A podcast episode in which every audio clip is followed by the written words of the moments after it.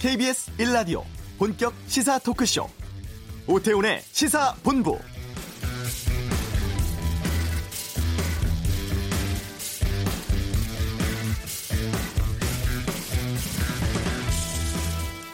정부가 오늘 오후 2시 반 주택시장 안정화 방안을 발표합니다. 세제와 공급, 금융 등 부동산 관련 대책이 전반적으로 다뤄질 것으로 보이고 종합부동산세 강화 수준이 어떻게 결정될지가 핵심인데요.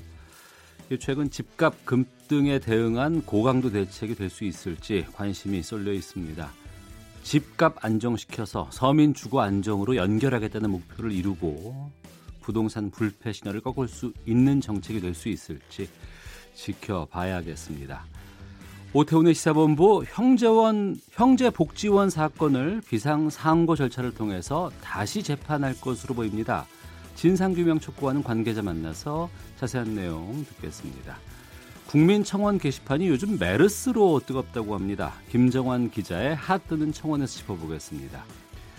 전국 현안을 두고 펼치는 전직 의원들의 빅매치 각설하고는 3차 남북 정상회담을 앞둔 정치권의 논란 또 오늘 있을 부동산 대책에 대해서 토론하겠습니다. 사법부에 대해서 불신이 높습니다. 법정의 불량 판사들과 관련해서 노변의 시사법정에서 다루겠습니다. KBS 라디오 오태훈의 시사본부 지금 시작합니다.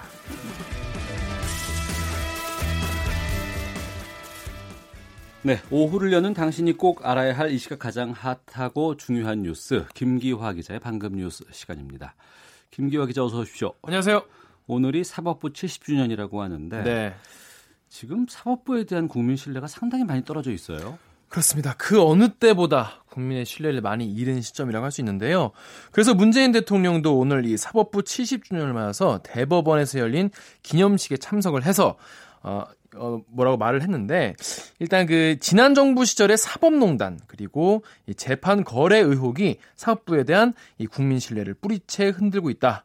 사법 개혁의 새 역사가 시작되길 기대한다라고 말했습니다. 네. 그리고 의혹이 있다면 반드시 규명되어야 하며 만약 잘못이 있었다면 사법부 스스로 바로잡아야 한다 이렇게 말했습니다. 그리고 또 지금까지 사법부가 겪어보지 못한 위기를 맞고 있지만 온전한 사법 독립을 이루라는 국민의 명령은 국민이 사법부에 준 개혁의 기회다라고 강조했습니다. 어, 이 방안으로는요, 구체적으로 대법원이 사법발전위원회 사발이라고 하죠.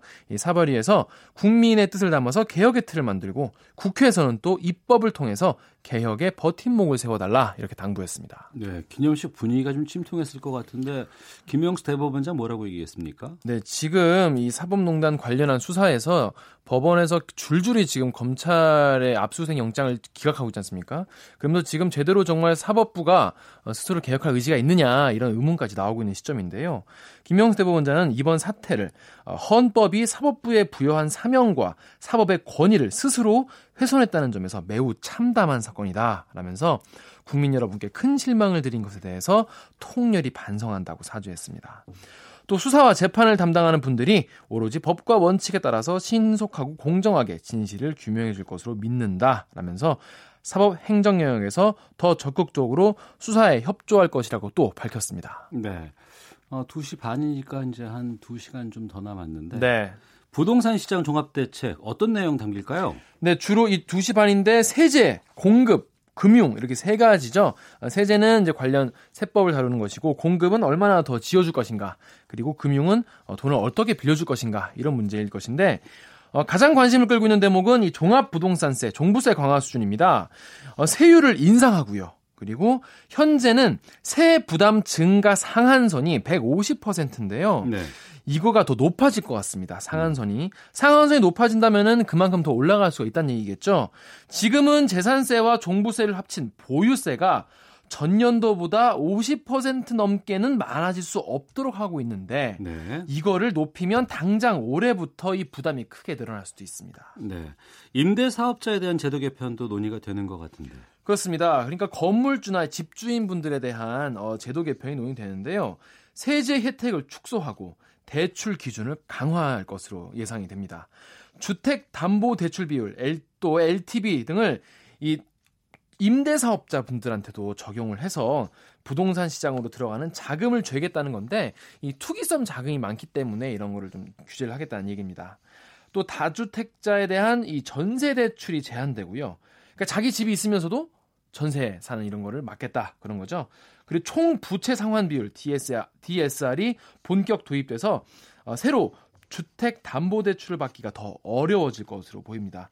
그리고 이제 조, 종합 대책의 한 축이었던 이 주택 공급을 확대하겠다 이 방안은 네. 신규 택지 후보지 유출 유출 파문이 있었지 않습니까? 그것 때문에 일단 지금은 어, 원론적인 수준에 그칠 것 같습니다. 네. 그리고 오늘 판문점에서는 군사 실무 회담이 있네요. 그렇습니다. 이 오늘 실무회담은 오는 18일부터 사흘간 평양에서 열리는 남북 정상회담을 준비한 어떤 실무회담의 성격이 짙다고 보면 되겠는데요. 특히 군사 분야의 합의 사항을 어, 사전에 조율하기 위해서 만난 것 같습니다. 오전 10시부터 어, 북 판문점에 있는 북측 지역의 통일각에서 어, 이 회담이 열리고 있는데 남북은 이 비무장지대에 있는 공동 유해 발굴 그리고 감시 초소 GP라고 하죠. GP 시범적인 철수 그리고 판문점 공동 경비구역 JSA의 비무장화 등을 어, 논의하고 있다고 합니다. 또 남북이 2004년에 어, 장성급 군사회담에서 합의했던 어, 서해, 서해 북방 한계선 NLL 지역에서의 우발적, 우발적 충돌을 방지하기 위한 조치가 나오지 않겠냐라는 얘기도 나오고 있습니다. 네. 해당 사안들을 이행하기 위한 시기와 방법을 담은 포괄적 군사 분야 합의서가 구체화될 수도 있겠다. 라는 얘기도 나옵니다. 네. 이번 남북 정상회담에 그 경제계도 초청을 했었는데 네. 참석하는 쪽으로 가나요? 어, 일단 그 남북 정상회담에 청와대가 삼성, 현대차, SK, LG 등 이 네 개 그룹의 총수들을 어, 참 이, 초청을 했다고 하는데 이 청와대는 총수급의 인사의 방북을 제안한 것으로 알려졌습니다. 그래서 이재용 삼성전자 부회장, 정의선 어, 현대차그룹 부회장, 어, 최태원 SK그룹 회장, 구광모 LG그룹 회장이 문 대통령과 함께 평양을 방문할 가능성이 높다 이런 관측이 나옵니다. 재계 관계자들은요 지금 현대로서는 현재는 어, 검토 중이다. 는 말밖에 할 수 없다라면서도 이렇게 청와대가 요청을 했는데 또 거절하긴 또 쉽지 않지 않겠냐 이렇게 음. 말하고 있다고 합니다. 네. 500여 명의 의문사가 발생한 형제 복지원 사건. 검찰 개혁위가 검찰총장에게 비상상고를 신청하라고 권고했다면서요. 네. 이 비상상고가 뭐냐면요. 이 형사 사건의 확정 판결이 난 다음에 그 다음에 이 법령 위반이 바, 이제 발견된 경우에 검찰총장이 대법원에 다시 한번 재판해 달라. 라고 신청할 수 있는 비상 구제 절차입니다. 네. 어, 이따가 이 전문가분이 나오셔가지고 형제복지원 사건을 다뤄주신다고 하는데 어, 그걸 짚어보기 전에서 살짝 설명을 좀 드리겠습니다. 이 사건 잘 모르시는 분들도 꽤 많거든요. 이게 1970에서 80년대에 어, 형제 복지원이 불황인 3천여 명을 잡아들여서 거기서 이름은 복지원인데 강제 노역을 시키고 학대를 일삼은 사건입니다. 네. 복지원 공식 집계로만 513명이 사망했습니다. 그러니까 음. 더 많은 피해자가 있을 수 있는 것이죠. 결국 이 때문에 당시 부산지검의 울산지, 울산지청 김용원 전 검사의 수사로 이 원장 박인근 씨 등이 기소가 됐는데 당시 대법원이 특수감금죄에 대해서 무죄를 선고를 했습니다. 네. 정부 훈령이 문제가 없다. 적법한 수용이었다라는 판단을 내린 겁니다. 판결도 좀 미심쩍고 수사 과정에서도 좀 문제가 많았다면서요? 그렇습니다. 이김전 검사의 말에 따르면 당시 검찰 지휘부의 압력 때문에 수사에 어려움이 있었다라고 밝혔습니다. 이에 이 검찰 과거사위원회가 검찰에 재조사를 권고했고요. 대검 진상조사단이 당시 수사 과정에서 윗선에 방해가 있는지를 조사를 해왔습니다. 그런데 검찰개혁위원회가 무죄 판결의 근거였던 내무부의 훈령이 위헌성 그리고 위법성이 명백하다. 그래서 대법의 무죄 판결 법령 위반의 심판에 해당한다라고 판단했습니다. 이 밖에도 개혁에는 이 문제뿐이 아니라 어, 장애인과 다문화 가정 등 이 사회적 소수자와 이 여성, 아동을 비롯한 범죄 피해자의 특성에 따라서 좀 더 강화된 인권 보호 방안을 이참에 수립해라라고 권고했습니다. 또 대검의 이 정책 기능 강화하고요. 일선 청의 자율성을 보장하는 등 이 검찰 조직 구조도 개혁해라라고 권고했습니다. 알겠습니다. 이 소식까지 듣도록 하겠습니다. 김기화 기자였습니다. 고맙습니다. 고맙습니다. 자, 이어서 이 시각 교통 상황 살펴보겠습니다. 교통정보센터의 이송희 리포터입니다. 이 시각 교통정보입니다. 제주 지역으로 호덕부가 내려진 가운데 남권 일부 지역으로도 비가 내리고 있습니다. 이 때문에 미끄럼 사고가 잇따르고 있는데요. 남해고속도로 순천 쪽 대저분기점 부근 1차로에서 승용차 단독 사고가 나서 처리 중에 있으니까 주의를 하셔야겠고요. 천안 논산간 고속도로 천안 쪽으로는 남공주 인터체인지 부근 2차로에서 낙하물 처리 중에 있으니까 이것도 잘 살펴서 지나시기 바랍니다. 작업 구간도 계속 이어지고 있는데요. 경부고속도로 서울 쪽 영동터널에서 옥천 4터널 사이 2차로에 사는 작업 때문에 금강인터체인지 일대로 1km 구간에서 밀리고 있고 반대 부산 쪽으로는 죽전 부근 5차로에 사는 작업 때문에 서울요금소에서 신갈 분기점까지 4km 구간으로 밀립니다. 더 가서는 옥산 분기점 부근 3차로 갓길에서도 작업을 하고 있어서 다시 2km 구간으로 지체고요.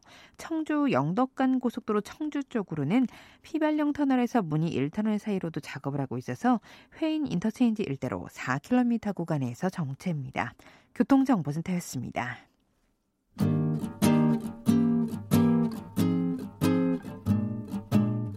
KBS 1라디오 오태훈의 시사본부 여러분의 참여로 더욱 풍성해집니다.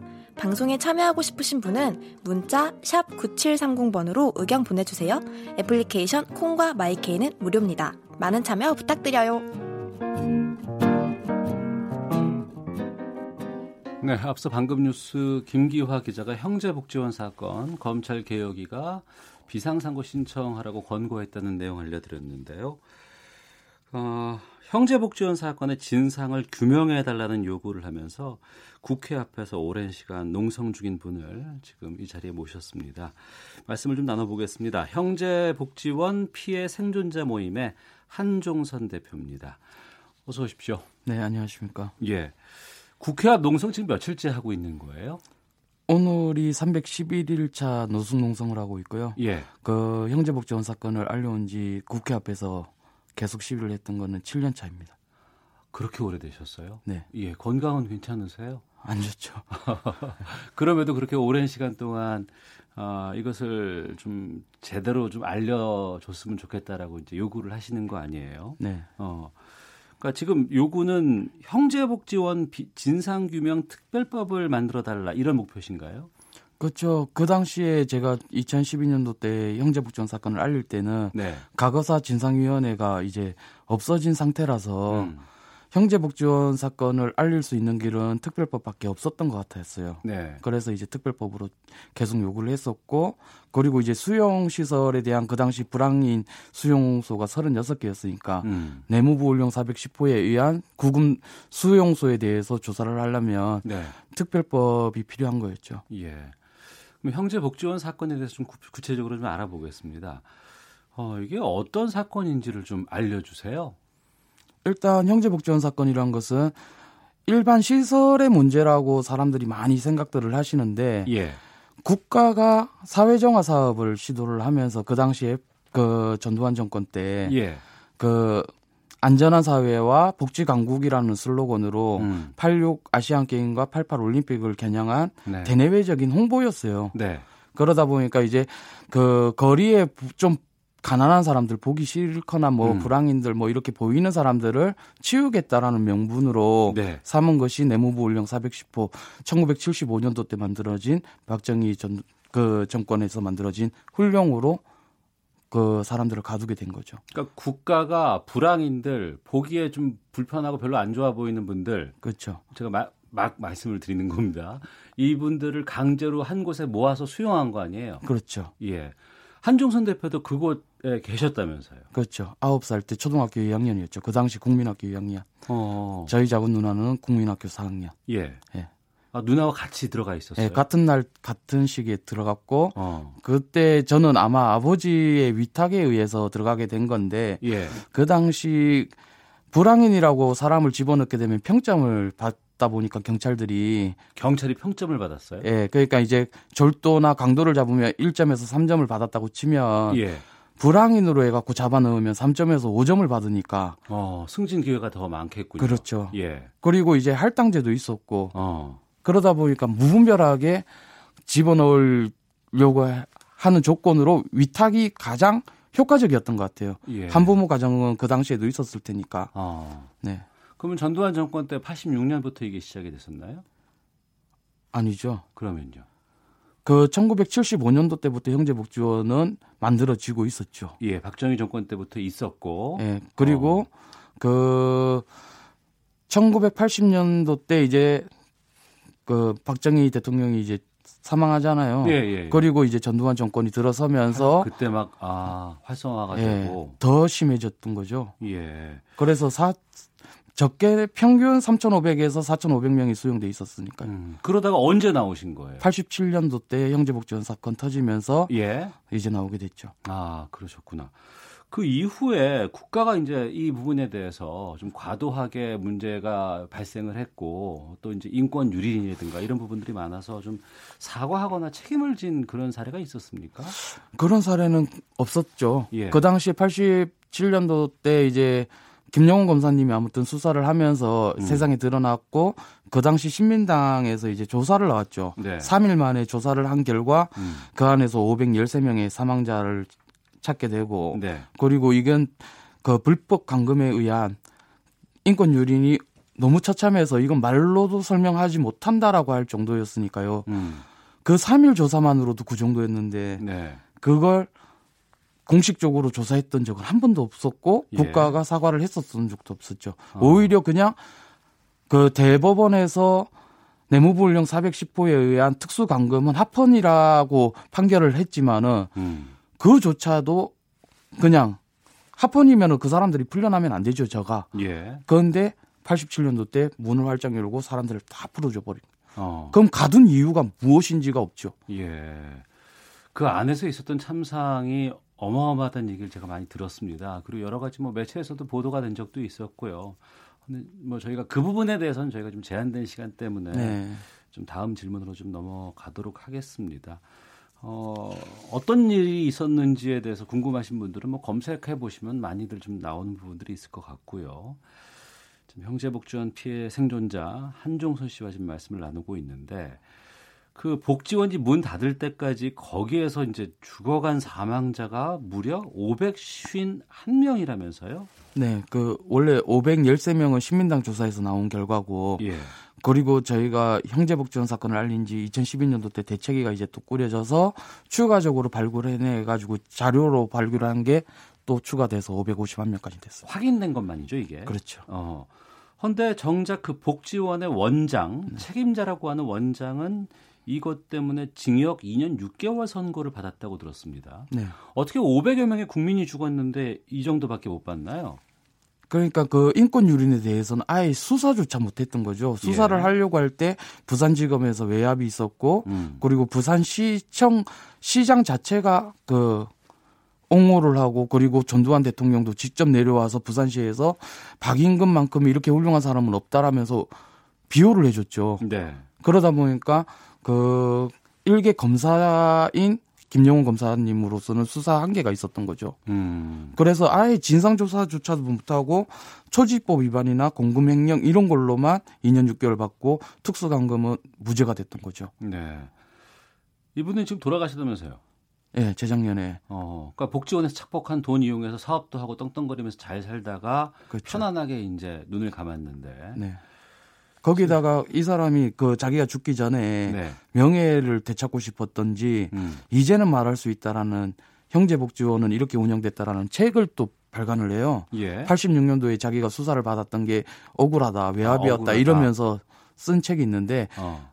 그 책으로 인해서 지금 형제 복지원 자료가 네. 상당히 나온 거죠. 아, 오히려 더. 그렇죠. 제가 2012년도 때 피켓 시위를 할 때 이 사람이 진짜 명예롭게 죽고 싶었으면 저를 명예훼손으로 걸었어야 되거든요. 음. 그러면 제가 형제 복지원 출신이 아니라는 걸 박인건이 입증을 해야 되는데 그걸 했다가는 오히려 자기 치부가 더 드러날까봐 네. 그걸 못하고 그냥 눈을 감았죠. 예. 어, 그러니까 그 해당 그 책임자는 지금 세상에 없고 지금 법적으로는 이게 지금 다 끝난 상황이잖아요. 어, 법적으로 다 끝났다라고 하는 것은 현행법인데 그러니까요. 그 네. 현행법이라는 것이 불합리가 너무 심해요. 그래서 이번에 검찰 개혁위원회가 나섰습니다. 네. 이 형제복지원 사건을 비상상고라는 조치를 통해서 이제 이거를 다시 한번 좀 들여받아 봐야 되겠다. 재판을 다시 해야 되겠다라는 것을 권고를 했습니다. 이 조치에 대해서는 어떤 입장이신지요? 일단 그 비상상고에 대해서는 적극적으로 저희는 환영하는 뜻을 밝히고 있고요. 예. 그런데 일단 그것만으로 형제복종 사건이 해결될 수는 없어요. 어. 현행법에 언제나 막히기 때문에 현행법에 막힌다는 건 어떤 의미입니까? 일단 처벌할 수도 없죠. 예. 이미 사람이 그 시설의 책임자는 죽었고 음. 그리고 그 실질적인 책임은 국가에 있거든요. 예. 국가의 사회정화 사업에 의한 정책에 의해서 우리들이 피해를 입고 죽었기 때문에 예. 국가가 사과를 해야 되고 국가가 처벌을 받아야 되는데 예. 국가를 처벌할 수 있는 근거 조항은 없지 않습니까? 예. 그렇기 때문에 최소한 특별법이 선행돼야 된다. 음. 비상상고는 일종의 과거의 검찰과 법원이 잘못 판결한 부분에 대해서 뉘우침과 사과를 통해서 성찰을 해서 개혁해 나가는 방도로 써야 되는 것이지 네. 이걸로 끝이 났다라고 결론 지을 수는 없는 부분입니다. 어, 그럼 비상상고를 통해서 다시 제 대법원에서 재판을 하게 되면 그때는 지금 피고가 누가 되는 건 국가가 되는 건가요? 국가로 봐야죠. 어. 왜냐하면은 특수감금이라는 것은 아시다시피 시설 안에서 철문으로 잠가놨다라는 거에 특수감금에 법 적용을 한 건데 대법원은 네. 특수 감금이라는 것은 신체 자유 음. 이게 결박당하는 당하는 게 감금이지 않습니까? 예. 저희들은 공권력에 의해서 불신 검문에 의해서 경찰에 잡히는 순간부터 우리는 특수 감금이었던 거죠. 음. 우리가 공권력에 저항할 수가 없지 않습니까? 그 네. 당시에. 그렇기 때문에 그 법 적용은 공권력에 의한 특수 감금으로 인해서 국가 폭력으로 국가가 주체가 되는 거죠. 네. 이번에 이 비상상고라는 것들이 이루어져서 이제 권고가 됐다는 것이 이제 나왔기 때문에 이제 차츰 진행은 되겠습니다만 2012년부터 이제 국회 앞에서 계속 농성을 하셨다고 했었어요. 2012년부터 지금까지는 그 누구도 여기에 관심을 안 가졌습니까? 아니요. 관심은 많이 가졌죠. 예. 그 방송도 많이 알려지고 있지만은 네. 요즘엔 너무 정보화가 많다 보니까 어. 자기들이 보고 싶은 걸 보고 그리고 좀 불편하다는 것을 안 보게 되는 시대가 왔잖아요. 예. 그러다 보니까 한계가 있더라고요. 어. 그리고 이제 국회의원님들도 지금 이렇게 지난 사건에 대해서 지금 해야 되겠느냐 음. 이런 말을 하죠. 네. 그런데 우리나라는 자칭 인권 선진국이라고 이야기를 하고 있고 유엔에서도 떵떵거리고 싶어 하는데 음. 자국민을 이렇게 감금한 부분에 대해서는 모르세 하- 하게 된다면 과연 어떤 나라에다가 인권을 이야기할 수 있, 있겠냐는 거죠. 네. 그래서 저희들은 2012년도 때부터 일괄되게 형제복지원 사건을 바로잡으면서 음. 타국의 나라에서도 인권을 정확하게 설명할 수 있는 나라가 되었으면 좋겠다라고 이야기를 하고 있는 거죠. 네.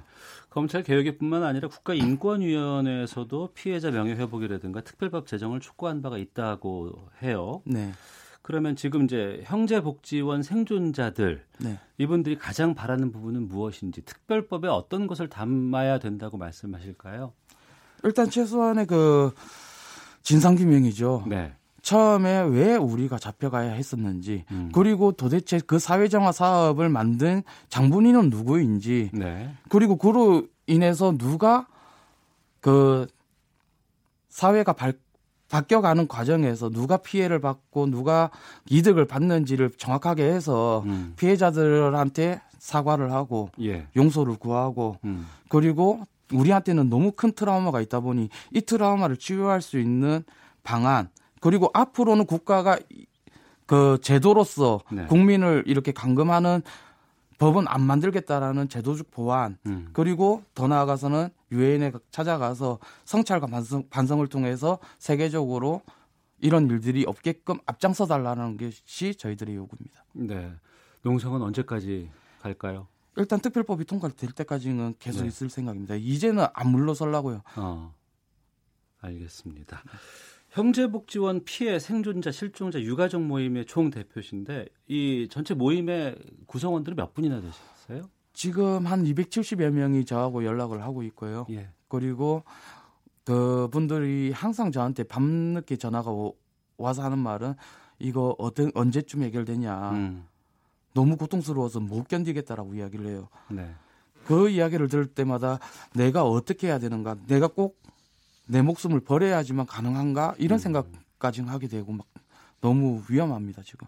알겠습니다. 저희도 계속 좀 주시하도록 하겠습니다. 지금까지 형제복지원 피해자 모임 대표의 한종순 씨와 함께 말씀 나눴습니다. 오늘 말씀 고맙습니다. 네, 감사합니다. 헤드라인 뉴스입니다. 정기국회 대정부 질문이 오늘부터 나흘간 진행됩니다. 오늘 정치 분야 대정부 질문에서는 정부의 소득주도 성장 정책과 4.27 판문점 선언 국회 비준 등에 대한 질의가 이어졌습니다. 남북은 오늘 오전 10시부터 판문점 북측 지역 통일각에서 군사 실무회담을 진행하고 있습니다. 부동산 시장이 급등한 가운데 은행권의 주택담보대출이 한 달 새 3조 4천억 원 증가한 것으로 나타났습니다. 국도를 달리던 BMW 승용차에서 또 화재가 났습니다. 어젯밤 9시 40분쯤 충북 음성군의 국도에서 31살 A씨가 운전하던 BMW 750Li 승용차에서 불이 나 승용차가 전소됐습니다. 지금까지 헤드라인 뉴스 정한다였습니다.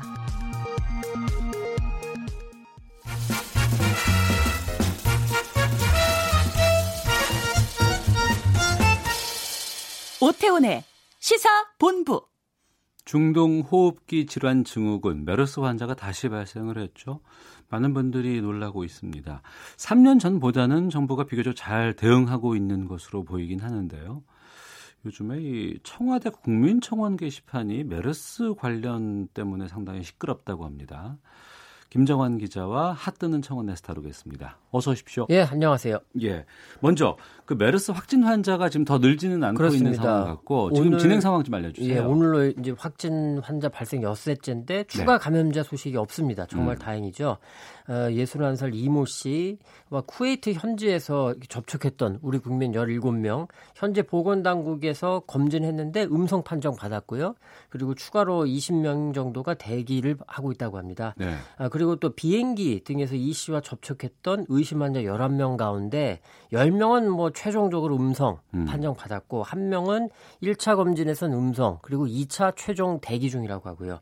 일상 접촉자가 한 430여 명 됐는데 격리 대상은 아닙니다. 그렇지만 네. 보건당국이 매일 증상 여부를 확인하고 있다고 합니다. 그리고 이제 약간 좀 걱정스러운 부분은 외국인 10명 정도가 아직 행방이 연락이 안 돼서 계속 네. 찾고 있다고 합니다. 네. 그 2015년에 이제 186명이 감염이 됐고 이 중에서 38분이 돌아가셨어요. 그렇습니다. 그때보다는 좀 확연하게 다른 분위기 같은데 좀 그때와 비교해서 지금의 상황 어떤 차이가 있는지 좀 짚어주세요. 네, 뭐 당시에는 메르스가 굉장히 듣도 보도 못한 그런 그렇죠. 질병이었죠. 그렇기 때문에 본인 환자 본인도 이게 얼마나 심각한지 그리고 보건 당국도 그걸 잘 몰랐던 것 같습니다. 음. 그래서 그 당시에는 최초 감염자가 귀국해서 병원에 가서 입원하는데 무려 8일이 걸렸습니다. 어. 그 과정에서 많이 전파가 됐던 건데 이번에는 정말 다행히도 이 씨가 입국하자마자 바로 병원에 갔기 때문에 이 씨라고 하면 환자분 예 확진 예. 받으신 분이 이제 그렇기 때문에 그 여파가 굉장히 줄었다 이렇게 보입니다. 네. 헌데 그 환자를 처벌하라는 주장이 청원을 통해서 올라오고 있다고요? 그렇습니다. 이 메르스 환, 확진 소식이 전해진 10일부터 올라오는데 네. 어, 확진 환자에 대해서 수사하라, 소환 조사해라, 완치하면 그 뒤에 구속해라, 뭐 엄중 처벌해라, 손해배상 청구해라 등등 해서 지금 계속 올라오고 있습니다. 어, 심지어는 이 환자의 부인 그리고 서울 삼성 서울병원 의사의 어. 개인 정보를 공개해라. 이런 청원도 올라오고 있습니다. 그래서 지금 한 15개 넘게 한 20개 가까이가 올라오고 있는데 예. 청원이 많다 보니까 어. 청원 어. 한 곳에는 집중되는 건 아니고 그렇지만 음. 많게는 한 4, 500건씩 동의가 붙고 있습니다. 예. 왜 이 환자를 처벌하라는 청원들이 많이 올라오고 있어요? 물론 아까 말씀드렸지만 이분이 입국해서 병원에 바로 간 건 잘했는데 예. 그 과정에 조금 오해 아닌 오해를 살 부분들이 있습니다. 어. 입국하면서 부인에게 연락을 했는데 공항에 나올 때 마스크를 착용해라 네. 이렇게 말을 했고 공항에서 병원으로 갈 때 따로 갔습니다. 음. 그리고 본인은 아예 택시를 이용해서 따로 갔고 그다음에 병원에 왜 그렇게 했냐 물어봤더니 그 병원에 있는 지인이 이렇게 이렇게 하라고 해서 했다. 어. 무슨 그리고 택시를 왜 이용했냐 몸이 너무 불편해서 누워서 갈 수 있는 넓은 벤형의 차를 부른 거다. 예. 그러니까 요거를 잘 생각해 보면 이분이 내가 혹시 메르스 뭔가에 감염된 거 아닌가 음. 이거를 알고 있었기 때문에 네. 감염 당국에 공항 감염 당국에 음. 알리지 않고 그냥 혼자서 결정한 거 아니냐. 네. 특히 더 문제가 됐던 거는 공항에 검역소가 있지 않습니까? 예, 예. 거기를 통과하면서 이 검역 당국에 메르스에 노출돼서 가능성을 계속 물어봤는데도 음. 끝까지 밝히지 않았다는 겁니다. 네. 그리고 이 이분은 원래는 4일에 입국하려다가 몸이 좋지 않아서 입국을 사흘을 연기를 했고 음. 또 입국한 당일에도 현지 병원에 들려서 수액을 맞고 출국했다고 합니다. 현지에서. 음. 그러 그 때문에 인천공항 검역대를 통과할 때 열이 측정되지 않은 거 아니냐 네. 지금 이렇게 분석하고 있습니다. 그래서 이 청원들은 자기의 자, 가족만 생각한 거 아니냐 네, 이건 좀 네. 심했다 양심이 좀 없는 거 아니냐 어. 이런 좀 거친 반응입니다. 어, 거친 반응이라고 말씀하셨는데요. 어, 그 상황들을 좀 저희가 관계자 연결해서 좀 말씀을 나눠보겠습니다. 질병관리본부 검역지원과 박기준 과장을 연결해서 좀 더 짚어보겠습니다. 나와 계시죠? 네, 안녕하세요. 근육시험 과장 박기준입니다. 예. 요즘 연일 고생이 많으실 것 같습니다. 네. 3년 전보다는 정부 대응이 좀 잘 이루어진 것처럼 보입니다만 여전히 또 아쉬운 부분도 좀 보이긴 하고요. 먼저 이 공항 검역소를 너무 쉽게 통과하게 아니냐 이런 지적에 대해서는 어떻게 말씀하시는지요? 네, 뭐 일부 어, 그런 부분이 좀 나오는 것 같습니다만은 그 이번 메르스 확진 환자는 검역 과정에서 어, 메르스 의심 환자 기준을 충족하게 이제 반려 여부부터 시작해서 어, 입국제에 대해 자세하게 저희들이 하나하나 여쭤봤습니다. 네. 따라서 이제 다만 이제 검역 과정에서의 입국자 답변이 어, 향후 우리 역학조사에서 나오는 거하고 좀 타서 차이가 있어서 좀 아쉽게 생각을 합니다. 음. 음, 하지만은 우리가 검역 시스템이 입국 당시 검역대에서의 체온 측정 및 보건 기록도 저희들이 시키고 있거든요. 어, 시키고 있고 입국 후에는 어, 메르스 감염 예방 관리 문자도 보내드리고요. 또 시스템을 통해서 의료기관에 입국자의 중동 방문 등을 제공하고 있습니다. 또 검역대 통과 후에도 어, 네 번에 걸쳐서 문자를 송출해서 어, 이상 여부가 있는지 확인을 하고요. 또 해외 여행력 제공, 여행자 이력, 지자체 통보 등의 일련의 예방 관리가 모두 어, 검역입니다. 일부에서는 어, 공항에 나오실 때만 이게 검역이다 생각하시는데 네. 제가 방금 말씀드린 모든 게 우리 검역이기 때문에 이번에도 저희들은 어, 검역에서는 최선을 다했다고 말씀드리고 싶습니다. 그, 그 말씀하신 대로 이게 제도적으로는 그런 부분들이 잘 돼 있는 것 같긴 한데 그런데 이번의 경우에도 보면 이번에 확진 받으신 분이 사실 있는 그대로 다 신고는 안 한 것 같거든요. 이럴 경우에 음. 혹시 뭐 처벌 조항이 있습니까? 아, 예, 그 부분은 뭐 좀 더 봐야 될 것 같고요. 하지만은 처벌 조항은 지금 저희들이 2015년도 밀어서 들어오고요. 어, 입법부나 이게 전체 분위기를 생각해서 우리가 건강 상태 신문서 작성을 기피하거나 네. 거짓으로 또는 제출한 경우에는 우리가 관련법 제12조하고 39조에 따라서 1년 이하의 징역이나 1천만 원 이하의 벌금에 수도 규정하고 있습니다. 네. 네. 이번에 그 확진 받으신 분은 그 공항 검역소 통과하고 나서 바로 병원으로 갔잖아요. 예, 예, 이게 좀 다행이라고 저는 볼 수 있는 것 같고 만약에 이게 이제 만약에 집으로 갔다거나 다른 곳으로 가셨다 그러면 정말 더 큰일이 아닐까 싶은데 좀 어, 있는 그대로 신고하게 할 수 있는 방안들 같은 것들이 좀 보완이 돼야 되지 않을까 싶기도 합니다. 예, 좋은 말씀 하셨는데요. 아, 그렇지만 이제 제일 중요한 것은 앞에서 말씀드린 것처럼 뭐 벌금이나 이런 법적 제재보다도 네. 우리 국민들이 이제 나, 그 다음 내 가족, 또 주변 사람들 생각하신다면은 아, 국내 입국 시에 발열, 기침, 또 인후통, 이 본인들이 느끼시지 않습니까? 그죠? 그렇죠. 이런 부분에 대해서 또 이제 현지 의료기관을 방문했는가, 그다음 또 약을 뭐 드셨는가 이런 부분을 어, 건강상태신문서에 자세하게 작성하셔갖고요. 또 우리가 금융관에게 말씀을 해주시는 게 제일 좋을 것 같습니다. 아, 음. 그다음 또 귀가 후에도 어, 저희들이 이제 질병관리 콜센터 여기에 전화하셔갖고 어, 어떻게 예리 난다든가 이러실 때는 바로 의료기관 가지 마시고 그런 인식 개선이 우선이라고 저는 생각을 하고요. 근데 어, 말씀은 또한... 그게 맞는데 근데 이제 예. 개인의 경우에 음. 내가 이, 렇게 조금 안 좋은데 음. 뭔가 말했다가 혹시 내가 어떻게 되는 거 아니 이렇게 사실 좀 아. 겁이 날 수 있거든요. 네. 그 이번에도 혹시 그런 게 아닌가 싶은데 그래서 이런 경우 그... 말씀하신 대로 국민 의식이 음. 제일 중요한데 뭐 제도적으로 네네. 어떻게 할 수 있는 방법이 없을까 이제 이런 거죠 한번. 어, 제도상으로는 제가 말씀드리지만 이미 법적으로는 어, 처벌 조항이 있는 부분이 있고요. 예. 어, 그다음에 뭐 소실 어르게나 이런 데서도 저희들이 법을 개정을 할때 아, 전문가 의견을 수렴해서 만든 법이었습니다. 그렇기 때문에 지금 또 상황이 바뀌었기 때문에 필요하다면은 어, 또 이런 여러 가지 강구책이 있는 없는가 같이 고민을 해보고요. 지금 봤을 때는 우리나라 근육이 그렇게 어, 정말로 어떻게 보면 최선이라고 보고 있는데 또 문제점 있는가를 고민을 해보는 계기가 되도록 하겠습니다. 예. 그리고 그 확진 환자가 삼성 서울병원에서 서울대병원으로 이제 옮겨갈 때요. 네. 그 음압 구급차가 아니라 일반 구급차를 태웠다고 하는데 이걸로 논란이 좀 많이 있거든요. 여기에 대해서는 어떻게 음, 그렇습니다. 이게 이제 어떻게 보면은 국민들의 알 권리에서는 좀 이상하네, 이렇게 생각할 수가 있는 부분인데요. 어, 메르스 의심 환자 이송은 우리 대응 지침이나 규정에 보면은 이렇게 돼 있습니다. 운전석과 의심 환자 탑승석이 어, 차폐돼 있어야 된다. 그런 이용차를 한다 이렇게 돼 있지 다른 내용은 없고요. 어, 그래서 이제 해당 지자체 보건소에서는 이번 메르스 확진자 때 의심 환자 단계에서 어, 방금 말씀하신 삼성 서울에서 서울대병원으로 지침에 따라서 운전사와 이송 요원이 개인 복을 착용한 상태였어요. 예. 운전석과 의심 환자 사이가 차폐된 곳을 이용하였습니다. 근데 언론에 좀 난 거는 다만 이제 초기 역학 조사 과정에서 음. 보건소 담당 직원이 착오로 음악 구급차로 보고되었는데 이제 자 정리하다 보니까 이 부분 일반 구급차였다는 게 있어서 약간 오해가 있었던 것 같습니다. 알겠습니다. 자 여기까지 듣겠습니다. 네. 말씀 고맙습니다. 고맙습니다. 예, 질병관리본부 검역지원과 박기준 과장이었습니다. 어, 박기준 과장과도 좀 말씀을 나눠봤습니다만 우리가 이제 메르스에 대한 불안감 때문이기도 하겠지만 처음 가운데 좀 지나친 게 아니냐 이런 싶은 생각이 좀 들기도 하거든요. 짧게 좀 말씀 부탁드리겠습니다. 예, 뭐 국민 국내에 있는 난민들을 전부 다 검사해라. 음. 또 중동의 아랍인들의 입국을 금지해라. 네. 심지어는 메르스라는데 무슨 남북 정상회담이냐 음. 좀 이런 것들도 있습니다. 이게 음. 뭐 이해는 되고 음. 다양성이 중요하긴 한데 조금 신중해야 할 필요는 있다 싶습니다. 알겠습니다. 자, 핫뜨는 청원 지금까지 김정환 기자와 함께했습니다. 오늘 말씀 고맙습니다. 네, 수고하셨습니다. 네. 오태훈의 시사본부 1부 순서는 여기서 마치겠고요. 뉴스 들으시고 잠시 후 2부에서 다시 찾아뵙겠습니다.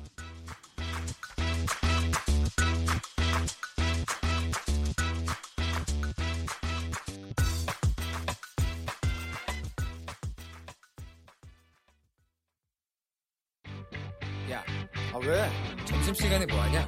자야지. 야, 그러지 말고 이거 한번 들어봐. 아, 뭔데? 지금 당장 라디오를 켜봐. 나른한 오후 깨울 시사 토크쇼. 모두가 즐길 수 있고 함께하는 시간. 유쾌하고도 신나는 시사 토크쇼. 오태훈의 시사본부.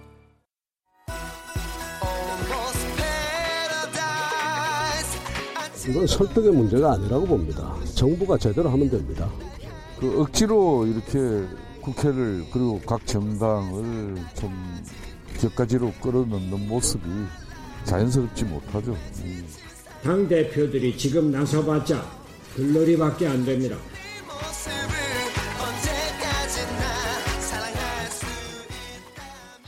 네, 꽃탈배가 되어달라는 임종석 실장 발언에 대한 야당 당대표, 원내대표의 입장 들으셨습니다. 촌철살인의 명쾌한 한마디부터 속 터지는 막말까지 한 주간의 말말말로 정치권 이슈를 정리하는 각설하고 오늘도 더불어민주당의 최민희 전 의원, 자유한국당의 김용남 전 의원 두 분과 함께하겠습니다. 두 분 어서 오십시오. 네, 안녕하세요. 예. 청와대가 국회에 제출한 판문점 선언 비준 동의안 두고 여야 간 공방 계속되고 있습니다. 정상회담 후에 이제 논의하기로 합의가 된 것 같고요. 네. 통과까지는 뭐 아직도 뭐 한참 남은 것 같습니다. 두 분 이 부분에 대해서 어떤 입장이실까 궁금합니다. 먼저 김영남 의원님. 일단 지금 그 판문점 선언의 비준 동의안을 제출하면서 예산을 뭐 1년에 한 3천억 정도를 지금 추계해서 제출을 했습니다. 청와대는 그 이유를 뭐 앞으로 얼마가 들지 정확하게 알 수가 없기 때문에 음. 그러니까 사전 조사 비용 정도만 아, 추계를 해서 넣었다 이렇게 설명을 했습니다만 청와대가 못하는 것을 다른 곳에서는 다 했습니다. 네. 지금 판문점 선언에 포함되어 있는 남북 철도와 도로 연결 사실상 뭐 연결이라기보단 북한에 새로 깔아주는 거예요. 그럼 음. 북한의 철도나 도로 사정이 워낙 열악하기 때문에 그 자전거보다 조금 빠른 철도를 우리하고 연결해서 뭐, 하, 뭐 하겠어요. 새로 깔아줘야 되는데 지금 미래 에셋에서 추산한 게 그 비용만 한 112조 원 정도 들 거다라고 추산을 했고 철도 도로만 예, 철도하고 도로만 네. 그리고 금융위원회에서는 조금 더 많이 잡았습니다. 153조 정도 들어갈 거다 이렇게 아, 추산을 했어요. 근데 이거를 다 자르고 그런 얘기 이런 방구 없이 그냥 3천억 1년에 3천억 정도 조사 비용만 이렇게 추계를 내서 국회에 제출했죠. 음. 그러니까 그러니까 이게 아, 속이는 거 아니냐 이런 얘기가 당장 나올 수밖에 없는 상황입니다. 네. 최민희 의원님. 네, 우선 어, 일의 진행 상황을 보면 어, 미래에셋이 112조 원, 금융위가 153조 원으로 추계를 한 게 별로 음. 의미가 없습니다.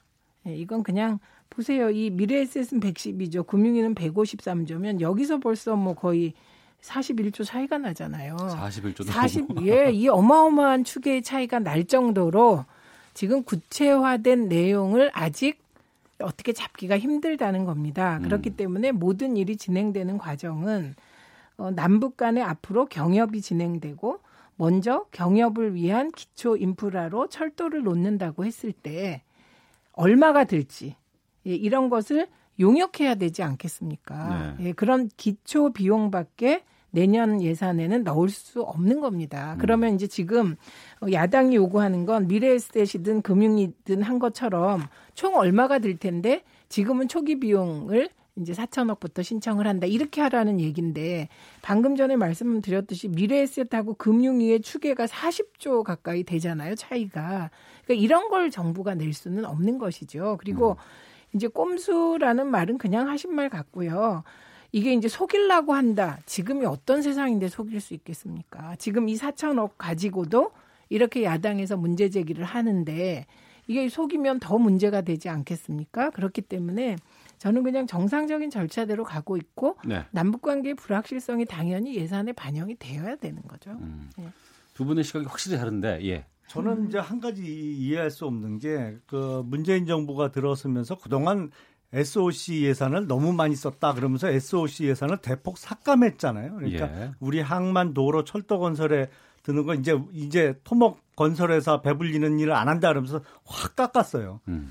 아니 그러면서 지금 남한의 SOC 예산을 그렇게 많이 깎은 정부가 북한에 지금 철도하고 도로 깎아주겠 어, 저 깔아주겠다고 지금 이게 뭐 차이는 납니다만 하나 확실한 거는 100조 이상은 들어가는 것 같아요. 음. 이게 100조가 들어갈지 200조가 들어갈지 모르겠습니다만 이 돈을 쓰겠다고 이거를 더군다나 정상회담 이후에 논의하자고 여야 간에 합의를 했음에도 불구하고 청와대에서 일방적으로 이거 비준해 달라고 이렇게 제출하는 게 좀 막무가내 아닌가요? 그러니까 100조, 200조 금액은 좀 차치하고요. 그 부분까지 계속 네. 좀 이어갈게요. 그러니까 어, 추석 이후로 논의하자 비준에 대해서 여야가 합의를 했는데 어, 청와대는 국무회의를 통해서 청와대 비준을 통해서 이제 국회에다가 제출을 했어요 안을 이 부분에 대해서 좀 입장이 있으실 것 같아요. 그렇죠. 사실은 이거를 지금 정상회담 이후에 논의하자고 했으면 청와대에서 이렇게 서둘러서 이거를 국회로 제출할 필요가 전혀 없는 것이죠. 그리고 예. 정상회담에서 그야말로 지금 정확한 추계를 할 수 없는 상황이라면 예를 들어서 철도를 지금 이걸 단선으로 깔지 음. 복선으로 깔지 아니 18일부터 20일까지 정상회담에 수행하는 실무자들이 그 정도 얘기는 할 수 있잖아요. 그러면 네. 보다 더 정확한 추계가 가능하지 않습니까?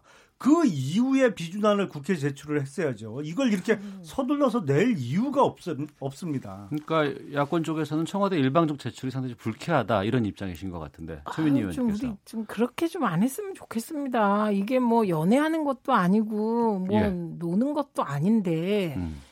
그러니까 정부는 정부 프로그램대로 판문점 선언 비준 동의안을 국회에 제출하기로 했고 국무회의가 이렇게 잡혀 있으니까 음. 국무회의 예정된 대로 그냥 진행을 하면 됩니다. 네. 그리고 국회는 국회대로 또 여야 원내대표가 모여서 이건 파, 그 남북 정상회담 뒤로 하기로 했으니 그때 하시면 되는 겁니다. 음. 그런데 국회가 어 여야 원내대표가 모여서 판문점 아니 남북 정상회담 이후로 하기로 했는데 왜 그러면 국무회의에서 비준 동의안을 결의했느냐? 이걸 갖고 뭐라고 하는 건 국회가 월권인 것이죠. 음. 그리고 청와대가 그러니까 그렇게 보낸다고 해서 국회가 뭐 국회한테 하라 말하고 압박할 수단이 하나도 없는 것이잖아요. 어. 오히려 그게 무리인 것이고요. 좀 아까 말씀하신 것 중에 SOC 예산 과다 문제는 다들 기억하실 텐데 언론에서 얼마나 때렸습니까? 지역구 의원들이 표 얻으려고 음. 쓸데없는 SOC 예산 쪽지로 한다 뭐로 한다 때렸고 연말이면 불필요한 보도블러 깐다고 얼마나 욕을 했습니까? 그래서 SOC 예산 삭감 문제는 네. 문재인 정부 들어서 온 것이 아니고요. 전반적으로 SOC 예산은 삭감되어 온 것이죠. 음. 예, 건전하게 오는 과정이고요. 네. 그 다음에 저는 개성공단 100개를 북한이 빨리 했으면 좋겠고 그 정도로 관계가 진전되고 그럼 개성공단 100개를 만들려면 얼마 들겠습니까? 한 천조 들겠습니까? 음. 그러면 그 개성공단 100개가 잘 돌아간다고 했을 때 우리가 얻을 수 있는 부가가치는 얼마나 될까요? 음. 그거는 뭐 저는 몇십 배 되리라고 보거든요. 네. 그렇기 때문에 지금 항만 도로 건설과 관련한 기초 인프라 구축 어? 남북 간의 관계 개선으로 이루어진다면 미래를 보는 투자다. 네, 이거는 어 오히려 야당이 더 적극적으로 예, 같이 해야 되는 상황 같습니다. 예. 자, 매주 화요일마다 열리는 국무회의를 핑계로 꼭 이번 주 화요일 날 열린 아, 국무회의에 통과시켜야만 했다는 것은 어불성설이고요. SOC 예산을 뭐 보도블록 얘기를 제가 말씀드린 게 아니고 올해 예산을 짤 때 SOC 예산을 일률적으로 20% 삭감한 게 문재인 정부입니다. 그전에는 그렇게 SOC 예산을 무려 금액 대비 20%나 삭감한 정부는 역대 없었어요. 뭐 음. 그게 이제 다른 데 복지에 쓰겠다 그러면서 SOC 예산을 20% 삭감했었는데 지금 북한에 지금 이게 100조가 들어갈지 200조가 들어갈지 모르겠습니다만 이거에 투자할 민간 자본은 세계 어느 곳에도 한 군데도 없습니다. 사실은 북한과 같이 국가 위험도 그러니까 흔히 얘기하는 country risk가 큰 나라에 투자할 수 있는 민간 자본은 없어요. 결국에 이거는 국가 우리나라 정부 예산이 들어가든지 아니면 국가가 쪼아서 국민연금이나 거기서 돈 들어가면 혹시 들어갈 돈이 있을까? 이건 다 남한 정부가 떠 안아야 되는. 그건 금액입니다. 너무 나가신 거고요. 알겠습니다. 지금 그, 북한이 예, 예. 정상 국가로 가고 음, 마무리해 주시고요. 핵 경제 예. 병진 노선에서 이제 핵 안 하고 음. 경제 개발하겠다. 그래서 지금 북한 경협에 관심을 갖는 나라가 한두 나라가 아닌데 그런 그건 아닌 것 같습니다. 예. 그 야당 대표들에게 남북 정상회담에 같이 가자 이 부분에 대해서 이제 처음에도 얘기를 했었고 이후에 얘기를 했었고 또 이전에 이제 오당 원내대표 청와대 회동 때도 뭐 얘기했다 뭐 이런 얘기까지 나오고 있는 상황에서 이번에 임종석 실장이 이런 얘기를 했어요. SNS에 이제 중진의 정치가 사라졌다. 꽃탈배 같은 신선함을 보여달라고 해서 이제 반발을 사고 있습니다. 앞서서 이제 시작 때도 이제 음. 그뭐 김성태 원내대표나 지금 손학규 대표의 얘기도 들으셨습니다만 이 임 실장의 표현에 대해서 두 분은 어떻게 느끼셨는지 최민희 의원께서 먼저 말씀해 주세요. 그러니까 선의였겠죠. 음. 그러니까 꽃탈배 유럽 가시고 이렇게 여행 가면서 이렇게 하시는 프로그램이 일단 대박이 났고 음. 어, 그리고 그 말하자면 중견 그 탤런트들의 존재감이 과시되면서 네. 화면이 꽉 찬 느낌이 들고 그러니 아마 본래 의도는 음. 중진들이 좀 통 크게 합의할 건 하고 협치의 모델을 보여달라 이런 얘기를 하시고 싶었을 것 같아요. 네. 그런데 지금 상황이 이 꽃탈배라는 말을 어, 이렇게 긍정적으로 받아들여 주면 정말 통 크게 음. 예, 받아들여 주면 이것도 뭐 그냥 그 좋은 말일 것 같은데 지금 상황은 되게 날석에 청와대하고 그렇죠. 야당 예, 대표들이 네, 네. 각을 세우는 상황이니 음. 임종석 실장 본래 의도와는 달리 꽃보다는 할배의 초점이 맞추어져서 받아들여지고 있는 게 아닌가 싶네요. 예. 김은혜 의원님. 예. 예. 제 장모님이 올해 여든이시거든요. 음. 근데 얼마 전에 이제 상점에 물건 사러 갔다가 상점 주인이 할머니 뭐 이거 좋아요 그런 얘기를 듣자마자 음. 버럭 화를 내시면서 어. 아니 누구 보고 할머니냐고 어? 부르냐고 화를 내시고 그냥 물건 안 사고 나오셨어요. 어. 근데 어. 임정석 실장이 지금 각 정당의 대표자들 전당대회 설, 선출되면서 안 그래도 지금 올드보이들의 귀환이다. 각 네, 언론에서 네. 다 떠들어갖고 지금 본인들이 안 그래도 지금 민감한데 거기다 음. 대고 할배라고 했으니 네. 이거 꽃할배라 그랬죠. 아니 그러니까 이 방점은 안 듣는 사람은 할배만 들려요 지금 안 그래도 본인들 보고 올드보이라고 지금 다들 그러는데 거기다 예, 대고 예. 청와대 비서실장이 할배라고 그랬으니 음. 나이 드신 분들한테는 할배라 고 그러면 진짜 욕이에요 차라리 젊은 사람들한테는 네, 네, 네. 뭐좀 노안이면 할배라고 놀려도 그러려니 하지만 네. 근데 음. 한마디로 대통령 비서실장이 염장을 질렀어요 각 정당 대표들한테 그러니 상황을 더 악화시킬 수밖에 없는 것이고 그리고 꽃보다 할배의 그 주인공들은 그야말로 유람 가신 거잖아요. 안 음. 그래도 지금 우리 들러리 세우냐, 우리가 가서 할 수 있는 역할이 뭐가 있냐라고 하는 판에 지금 유람 갔던 프로그램 얘기하면서 꽃할배 얘기를 했으니 아니 본질을 드러낸 거잖아요. 가서 유람 다니는 거 왜 정당 대표들이 가서 평양 가서 할 게 뭐가 있습니까 지금? 아, 2박 3일에 무슨 유람을 다녀요. 그러니까 꽃보다 할배 구경이죠, 뭐. 꽃보다 할배의 그분들이 그냥 유랑 다니는 거면 네. 그렇게 시청률이 높을 수가 없죠. 내용이 굉장히 깨알같이 알차고 재밌거든요. 음. 아니 그 양반들이 거기서 그러면 뭐 아니 그런 했어요. 꽃탈배 프로그램을 평가할 건 아니고요 여기서. 네, 그런데 예.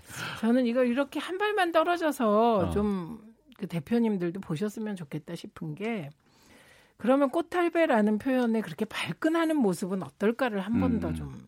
돌아보셨으면 좋겠습니다. 그러니까 네. 저도 지금 상황에서는 꽃할배일 때 꽃보다는 할배에 초점이 맞춰져서 어, 그렇게 받아들여질 우려가 있다고 말씀드렸는데 그러면 이거 가지고 어, 이렇게까지 발끈하실 일인가. 음. 지금 음. 남북 정상회담을 앞두고 이런 측면도 좀 중진 대선배 정치인들께서도 살펴보실 필요는 있지 않을까요? 네. 계속 가실 거예요? 이거 그런데 가지고? 이제 그 부분에 있어서 이제 이런 부분들도 있어요. 그러니까 평양 가지 않겠다고 이미 이제 선언을 한 상황에서 좀 야권을 좀 설득하기 위해서는 좀 더 세심한 여러 가지 좀 조율 같은 것들이 좀 필요하고 준비가 됐었어야 되지 않을까라는 부분들도 있거든요. 거기에 대해서는 어떻게 보시는지요? 일단 세심한 자, 사전 조율이 어느 정도까지인지 모르겠어요. 음. 그런데 확실한 것은 어, 일단 청와대에서는 미리 어, 누군가에게 부탁을 해서 네. 각당 대표들에게 이렇게 얘기를 한 건 맞는 것 같고요. 음.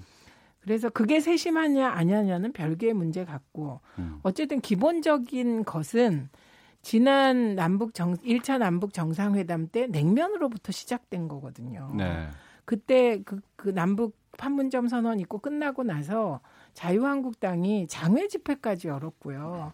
마이크를 잡고 김성태 원내대표께서 평양냉면 맛있드냐 뭐 음. 이런 음. 이런 식의 얘기들이 나왔잖아요. 예. 그리고 국회를 이렇게 무시하는 거냐 이런 분위기였습니다.